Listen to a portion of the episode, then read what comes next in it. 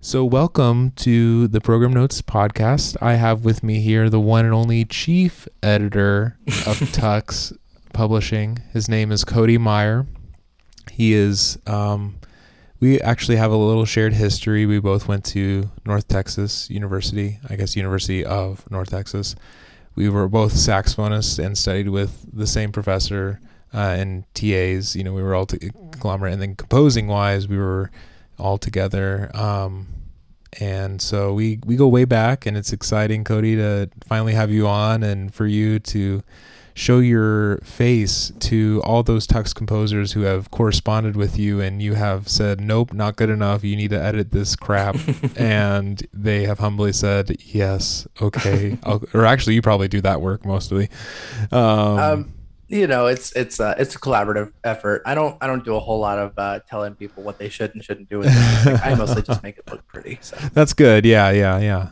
But it is good to finally be on the program. You know, I was there when we kind of birthed the idea there, so it's nice to kind of finally see what it's like on this side of it, and maybe you know, get my face on it and kind of involve myself with it a little bit more. You know, I'm sure it's very exciting. To see me finally in actual human form and not via email on my, you know, crappy outdated headshots. So yeah, I'm Cody. I was born in Michigan, rural Michigan, about an hour south of the Mackinac Bridge, 4 hours north of Detroit, kind of depending on what you know. And I grew up as a product of my dad's upbringing. My dad was really into like a lot of like hair metal and hard rock, you know, that kind of thing. ZZ Top, Crew, Metallica, you know, and I grew up around a lot of that, like really high energy, like thrash, you know, music, a lot of that kind of stuff. And so I remember, you know, I spent a lot of my childhood like sneaking his CDs, and like I didn't want him to hear me because I thought he would disapprove if I was listening to the music that he would put on the radio anyway. But I would still like, you know, put it in my CD player that I had in my room and kind of turn it down for like the bad words and stuff. And, you know, I just loved it. And that was kind of like the first coherent like musical memory that I had, you know, and I kind of carried that energy through. My parents told me I was always really rhythmic, and I was always really good at rhythm and matching pitch and all that. And so like, you know, when rhythm games started becoming a thing, you know, 2007 Guitar Hero 3, obviously, I got like shamefully, ridiculously good at it and kept playing those all the way through, you know, until I picked up a real instrument, percussion. Started in 2008 with my band director in Michigan, and then you know, wanted to hit stuff, wanted to bang on the drums, and then switched to saxophone when I moved to Virginia. Didn't play the drums again until college. I got a drum set for Christmas somewhere in there, but yeah. I never really got to play it because that thing was way too loud and nobody wanted to hear it. That's awesome. Yeah. So, what better way to talk about your saxophonist, by listening to, your piece called Scarlet. Let me.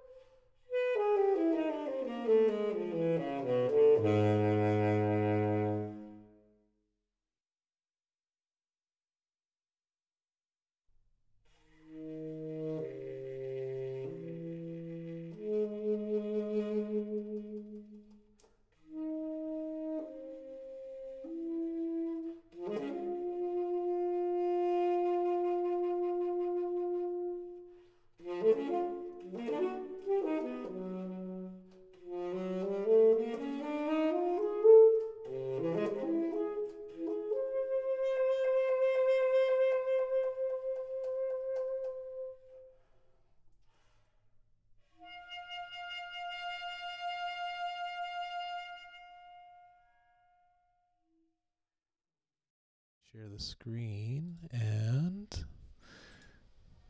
I'll put this. Yeah, this piece was fun. This piece is a, so when I got to university, we all did our kind of like first year. Also, it's a really long like intro screen for that. Is there a score? I don't think there's a score. It's not, there's no score on this one. I believe there's a perusal score on the website there. I'll send you a link real quick. Okay, sure. No, there's not. Well, oh well. But this piece, so when I got to university, I went through that first year of, North Texas University, or I guess, wow, I did it too. I put it on you. University of North Texas composition education, where they don't let you really write on computer. Surprisingly helpful. I wrote everything by hand, and eventually, this is my sophomore year project where I was allowed to write on the computer, so I did, and I got crazy with it. And the notation on this piece kind of reflects it a little bit. I'll send it to you if you want to see it. I can put some clips on it. Yeah. And you know, I got really into music notation when I was handwriting all my stuff, because I was that guy that would like sit there with a ruler all night, the whole night, writing out my projects and making parts, and it was this whole miserable experience. You know, I remember I had freshman year, I pulled my first all-nighter doing my first semester freshman final piece. This just truly horrendous piece called Scenes from the Titanomachy, on which I had to play piano. I wasn't good at piano. I mean, that's Joe Klein's intro to composition class to a T. Yeah, just handwrite all your stuff. Pencil in hand, ruler on the paper, measuring everything out. Yep. I mean, it teaches you a thing or two about engraving that Finale can never do. Yeah, I mean, that's the thing is, like, I got really into notation, and I started like doing a little bit of computer notation. I was a Finale guy, still am, for life, and I just found myself really, really attached to the idea of making my scores look really nice. You know, I sent along to Dr. Klein like a string quartet for a reading, and he said to me, he emailed me back. I do everything via email because I can't handle rejection. And he emailed me back and he said, this is what you need to do to your notation. And it was this list like that long of just like, your page layout's bad here. You know, your spacing's bad here. You've got a collision here. This should be aligned with this. And I'm like, you're right. So I started like really learning a lot about just notation in general, and and really got into it. So when I started studying with Mike Smith my sophomore year, we got working on this piece, right? And this piece, I mean, super, super fun piece called Scarlet. I wrote it for myself to play, and it ended up actually being too hard for me to play. So I had somebody else play it. And it was basically just me like messing around in Finale, seeing how far I could push the notation just to like really, you know, really work with it. And, you know, looking back on it now, it's not intricate. If you told me to engrave this in Finale right now, I'd be like, I can give you 2 hours, right? Yeah. But it was just this like bold, at the time it was bold for me. Absolutely.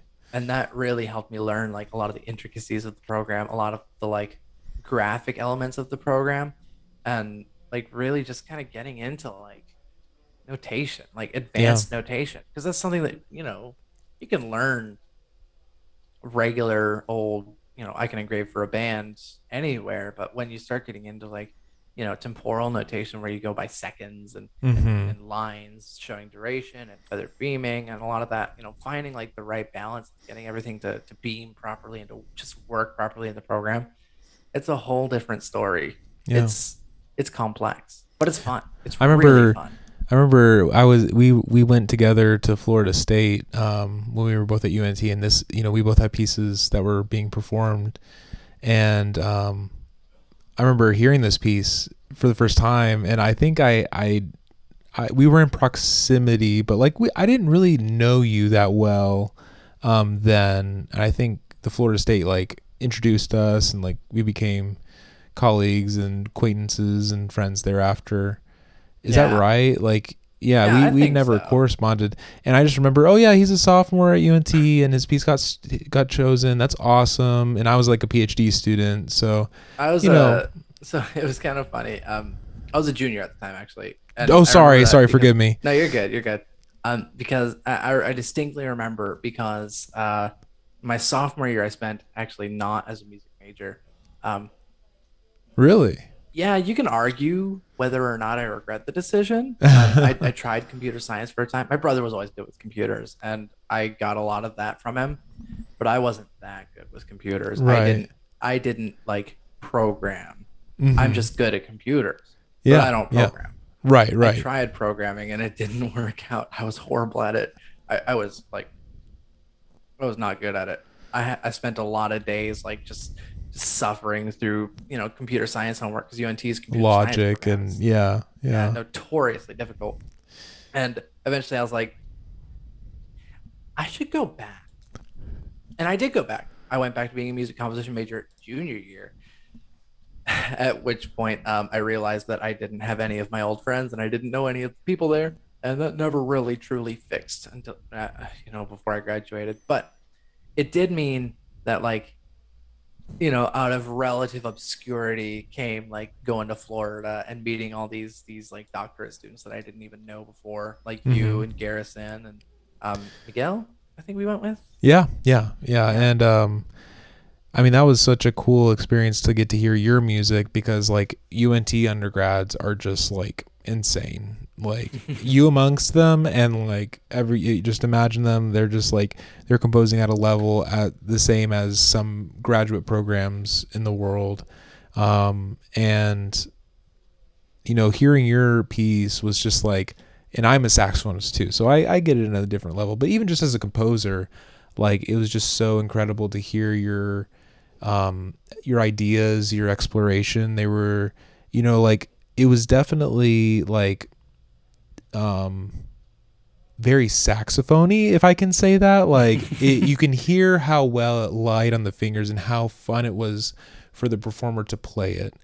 And yeah. I could also hear like your technique as a composer, just like exploring these different ideas, but they were so tasteful, you know, like I feel like with extended techniques and just like different, you know, things that stick out, sometimes they're just like, I learned this new thing and I want to incorporate in my piece just for like wow factor. But like I really liked that it did both. It was very wow factor, but like it was appropriately placed, that like it was just very sophisticated and mature beyond your years. You know, it was something that like me and myself as a doctoral composer, like I was like, wow, I wish I could write something like that. Like with that, those ideas and that technique, and like, you know, it was just really, yeah, I just want to celebrate you in that way. Like it was really good. So yeah, and it's one of those things where like, first off, appreciate the praise, because I don't have very high praises for my own music. We can talk imposter syndrome all day. Oh yeah, but I mean, it definitely was like this bold statement that I felt like I needed to make. You know, opening a piece on an Altissimo G, which is surprisingly one of the most notoriously difficult altissimo notes on the saxophone, and then also ending it on an altissimo G, but this time piano instead of fortissimo. Yeah, you know, that I felt like was me just kind of making that like bold statement and just really kind of digging into the idea, an idea that I would carry with me forever, which is like the idea of just augmented scales, not like the augmented scale, but like scales that I augment and keep using in that way. Yeah. And just incorporating that with different techniques and trying to make an actual coherent piece of music out of it. Yeah. One of the things that I always struggled with was making coherent ideas and developed ideas longer than 2 minutes maybe. Mm-hmm, mm-hmm. And I think that's something that a lot of younger composers, you know, kind of struggle with, is like, how do I take an idea? How do I take one motif and make like a 6-minute piece out of it? And I've successfully done that like many times now. I made a 10-minute piece out of, you know, a violin. Basically I have one of these little notebooks and I've got like 3 motivic ideas in it. And I made a 10-minute piece out of that. But it's like, at the time I was like, this is a 6-minute piece and I don't know what to do with it. Yeah. Like, I don't know where I'm going. As Dr. Broberg says, squeeze the lemon dry. Oh my God. Yeah. And I mean, like, it's just insane to me that like, you know, with composing, you know, there's so many ways. I mean, I guess you could break it down into like maybe like 5, whatever. I don't know, 2. I'm just being arbitrary at this point. But like, you know, when I think of composing, like, especially when you're so young, you feel you put this pressure on yourself that's so unnecessary. It's like everything I have to do is novel. Everything I have to do has to be a discovery and a contribution, you know, to the space. At least I maybe I put that on myself. You know, and I think it's kind of funny. I saw it was like what's that curve called? I took calculus like literally 9 years ago. Like an exponential, so just exponential was like parabola. One of these. It was like it was a parabola. Where like when I got into college and I saw a lot of like freshman composers, everybody's trying to make a statement. Yeah. And I don't know. I'm okay with making a statement. I will write music that makes a statement and has meaning. And then as I graduated and started kind of working more with the composers via TUX here, I started to see that not everybody felt that need to make a statement. A lot of people and a lot of big names don't feel the need to make a big, bold statement. Mm-hmm. And then as I kind of got more into it, the deeper I get, the more I realize like a lot of the very popular names, a lot of the very big names, especially in the band world, are big because they make big statements. And then there are the people, the biggest people, the most famous people, the names that we all know, who do a little bit of both. You know, you've got your Randall Standridge, who writes Santa the Barbarian, great piece, not trying to make a statement, and then he goes and writes Unbroken, another great piece, making a statement. Yeah, it just works so well, and it's kind of this idea of like when you're young, you feel like everything must make. Like, you must talk about the world. You have to tell people how it is. You have to go and say, this is what's happening in the world, and I need to make sure that you know about it. But the music isn't good enough to really back it up a lot of the time. Right. Oh, yeah. And so I was guilty of that, too. Let me be very clear. I was very guilty of that. I was thinking that like the one fork in the road is like everything has to be like a discovery and like new and fresh and a big statement.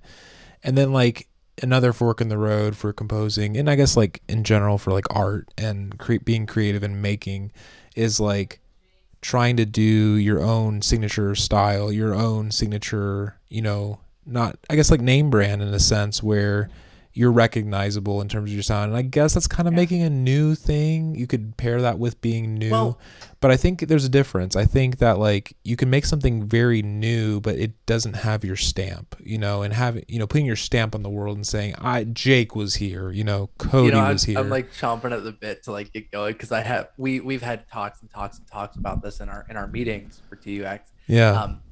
When I'm reviewing music from composers, I get a lot of music on my desk. Every single year, I probably get 300 or 400 pieces to listen to, and I listen to every single one of them. I sit down with the score and I listen with the score. Sometimes I'll read the score, sometimes I won't. Kind of depending on like the vibe of the piece. I listen to every single one, and I can always tell who's trying to say. Who's trying to step out of their zone to say something, and who is saying something by staying within their realm. Who is being truly genuine with themselves and their music to the extent that you don't need to make a statement with it because you're making the statement just by exhibiting your own characteristics. Right. Yeah. And it's this level of like honesty and like, what's the word? Genuinity. I don't know the word. Yeah, no, I know. Yeah, you're.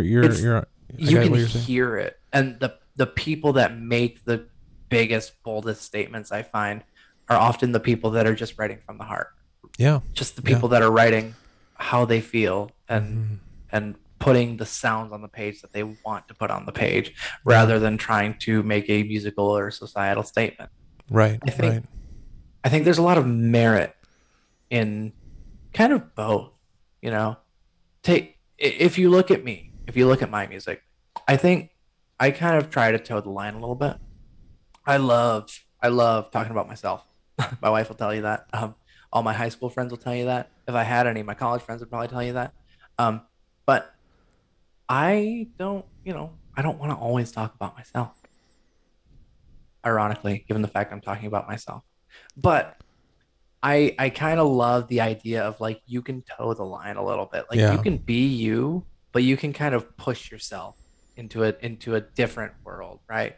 I mean, if you look at my piece, I have a piece called Redshift, right? Mm-hmm. It's for string quartet, and I wrote it in 2018. It was completely handwritten during my time spent in the mountains of Tennessee with my grandparents, kind of over that like 2018 Christmas. And this piece was a piece that I had spent, hours and hours and hours and hours just planning, The piece is, I could probably write a 7 or 8 page paper on just like the theory of the first section, but essentially it is a series of two 12-tone rows and a 6-tone row And within each of those, they don't contain intervals from like 0 to 12 or 0 to 11 like a regular, row would. They contain integers that are multiples of each other, and then one of them only contains prime numbers. It's this whole deal where basically it kind of rotates around each of these ones and uses that as the base for the rhythm of the piece. Nice, yeah. Again, very hard to explain. You can't hear it in the piece. Right. There are people that probably could. Mr. Bryant Bernier comes to mind. Maybe he could probably hear it, because I hear that he can do that kind of thing. But I wrote the piece and I really can't hear it. Yeah. But what I can hear is the idea of it, the expansion and the contraction that kind of happens as the piece goes. Yeah.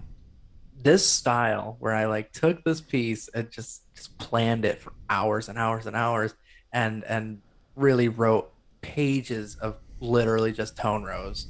I guess not tone rows, but essentially tone rows with more numbers. Yeah. I'd never done that before.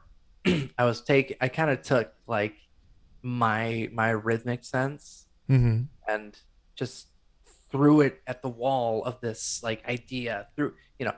I used this idea as a glue to stick my ideas to the wall and just took whatever stuck. Yeah. And it was great. Yeah. It was this awesome piece that I loved so much. And this piece and Scarlet can both be heard.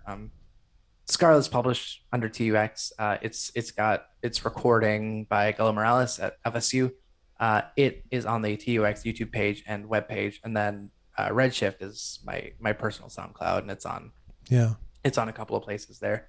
But regardless, I digress. It was it was such a great experience for me, just to be able to explore that insane world. It was a piece that I thought was going to sound super complex, hyper complex. I thought it was going to sound like new complexity, and it didn't.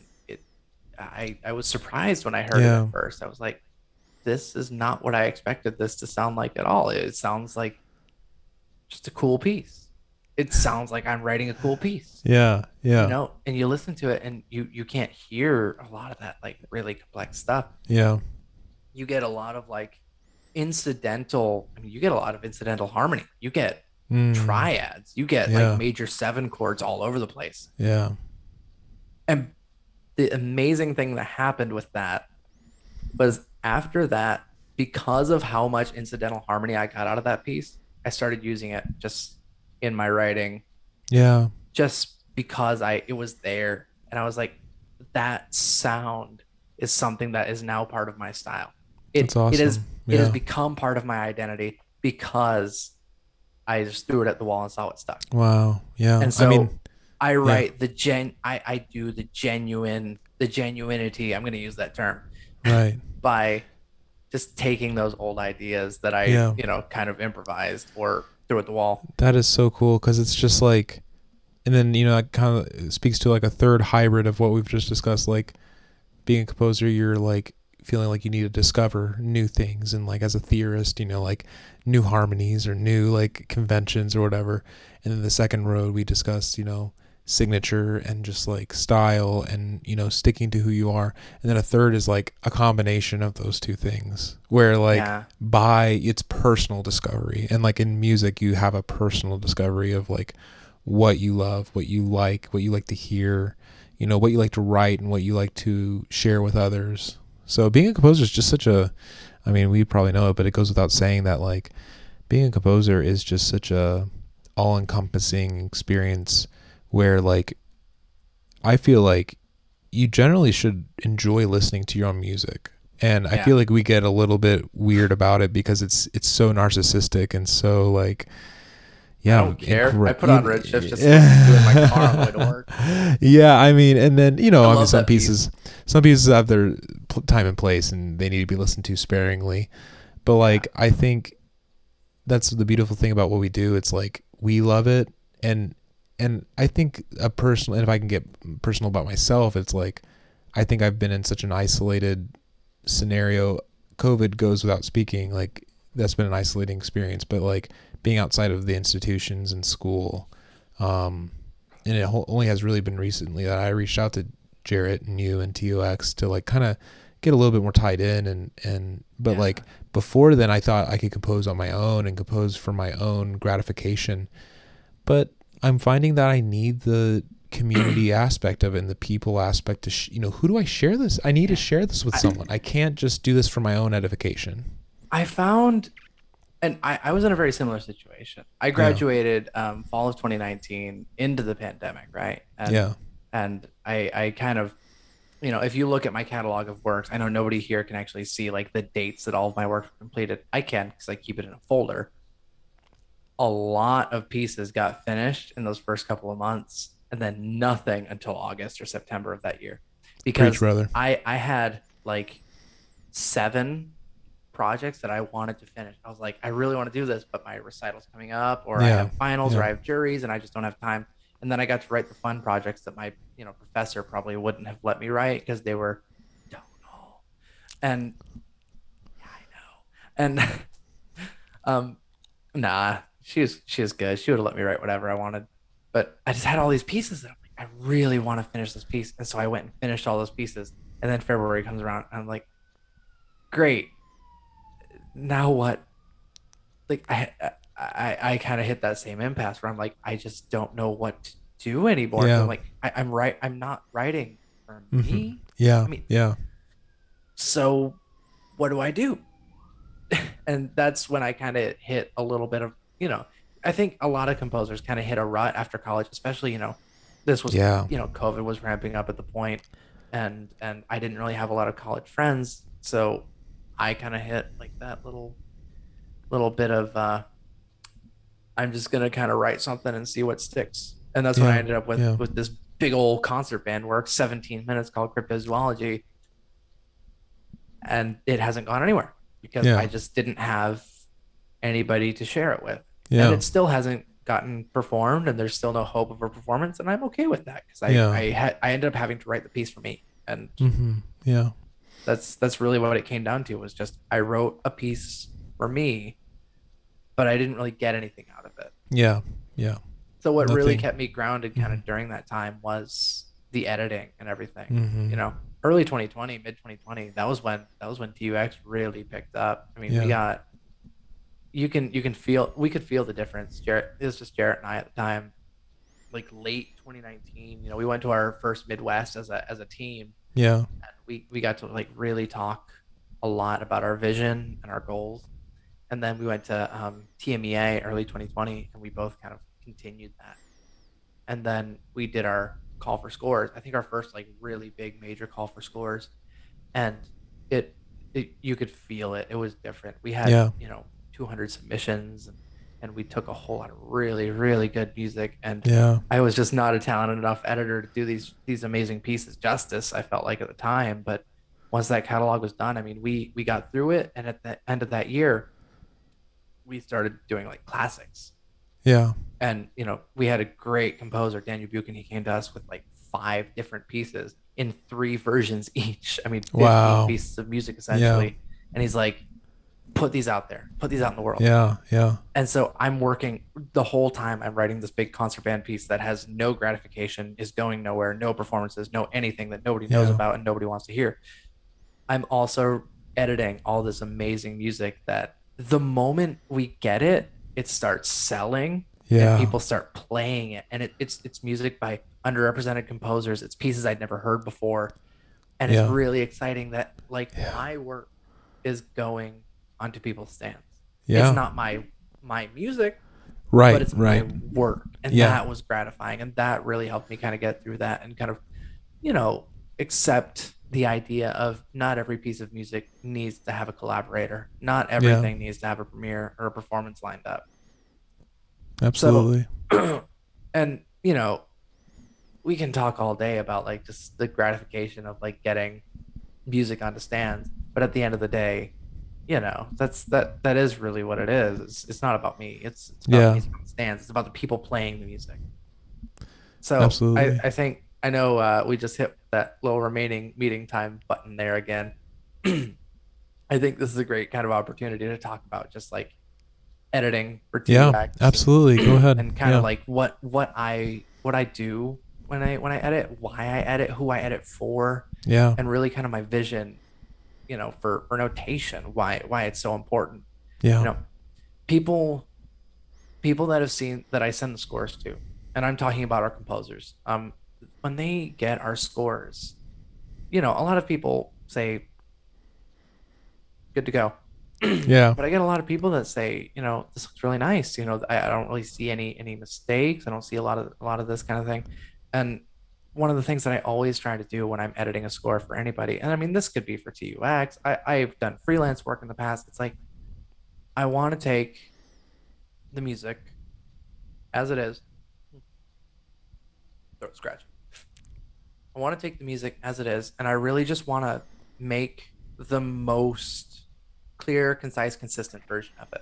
Yeah. I want to make sure that the music, at least for TUX, it fits a style. We have a style guide, and I have to fit everything to that style guide. Like, yeah. I don't break out of that style guide because I made that style guide years ago, and I constantly... It's a work of art in and of itself. I mean, it's 7 pages right now. We're looking at it, updating it to about 20 pages this summer. Yeah.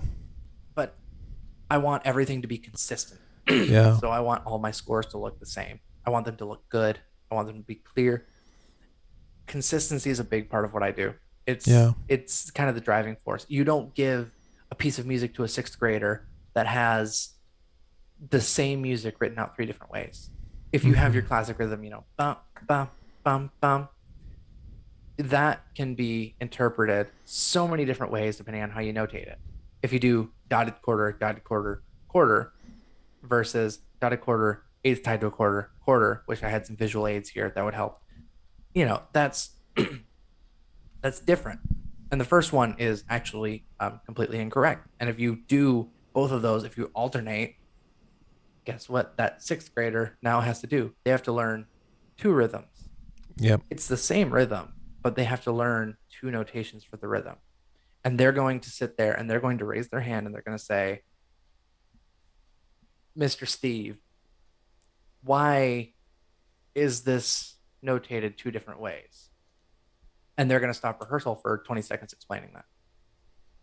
And this goes all the way up. I mean, you can get, you know, professional level ensembles where if you don't notate something the same way, there might be a different interpretation of it. So a lot of what I do, so much of what I do is just consistency. And I want clarity too. I want everything to be... Yeah. And that's super interesting to me because I'm trying to like think of an analog in some other field that like that can relate to that we can compare to give an idea, especially to non-music folks, that, you know, what does it mean to be an editor and have sheet music in front of people that perform it, like music, you know, editing, notation, engraving, whatever you want to call it.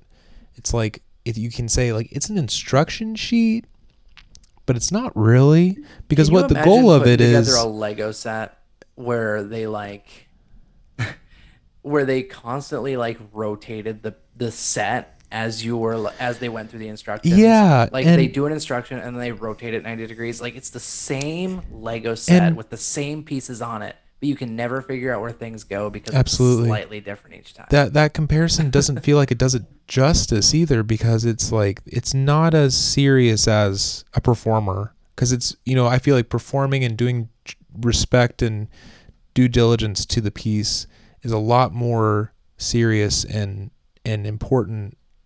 Maybe not important, but a lot more, to me at least, I'll just say this from my perspective, and I think some people will pick up what I'm trying to say. It's like, you know, Lego and set instructions are important, don't get me wrong, like, you know, you're a company, you like, you should get it right, you put money into this, whatever, but with getting it right for performers is like, I want to say it's almost like life or death, like manual for an airline pilot or a doctor. You only get one chance, but it's not on that's stage. Too right, and like it's like performing surgery, you know, like because you're performing and you want to get it right, but that's too serious. You know, the Lego example isn't serious enough, the surgery is too serious, so it like is in the middle where it's like this weird thing, because it's not life or death, because it's at the end of the day it's for indulgence and for a variety of reasons that are not life or death.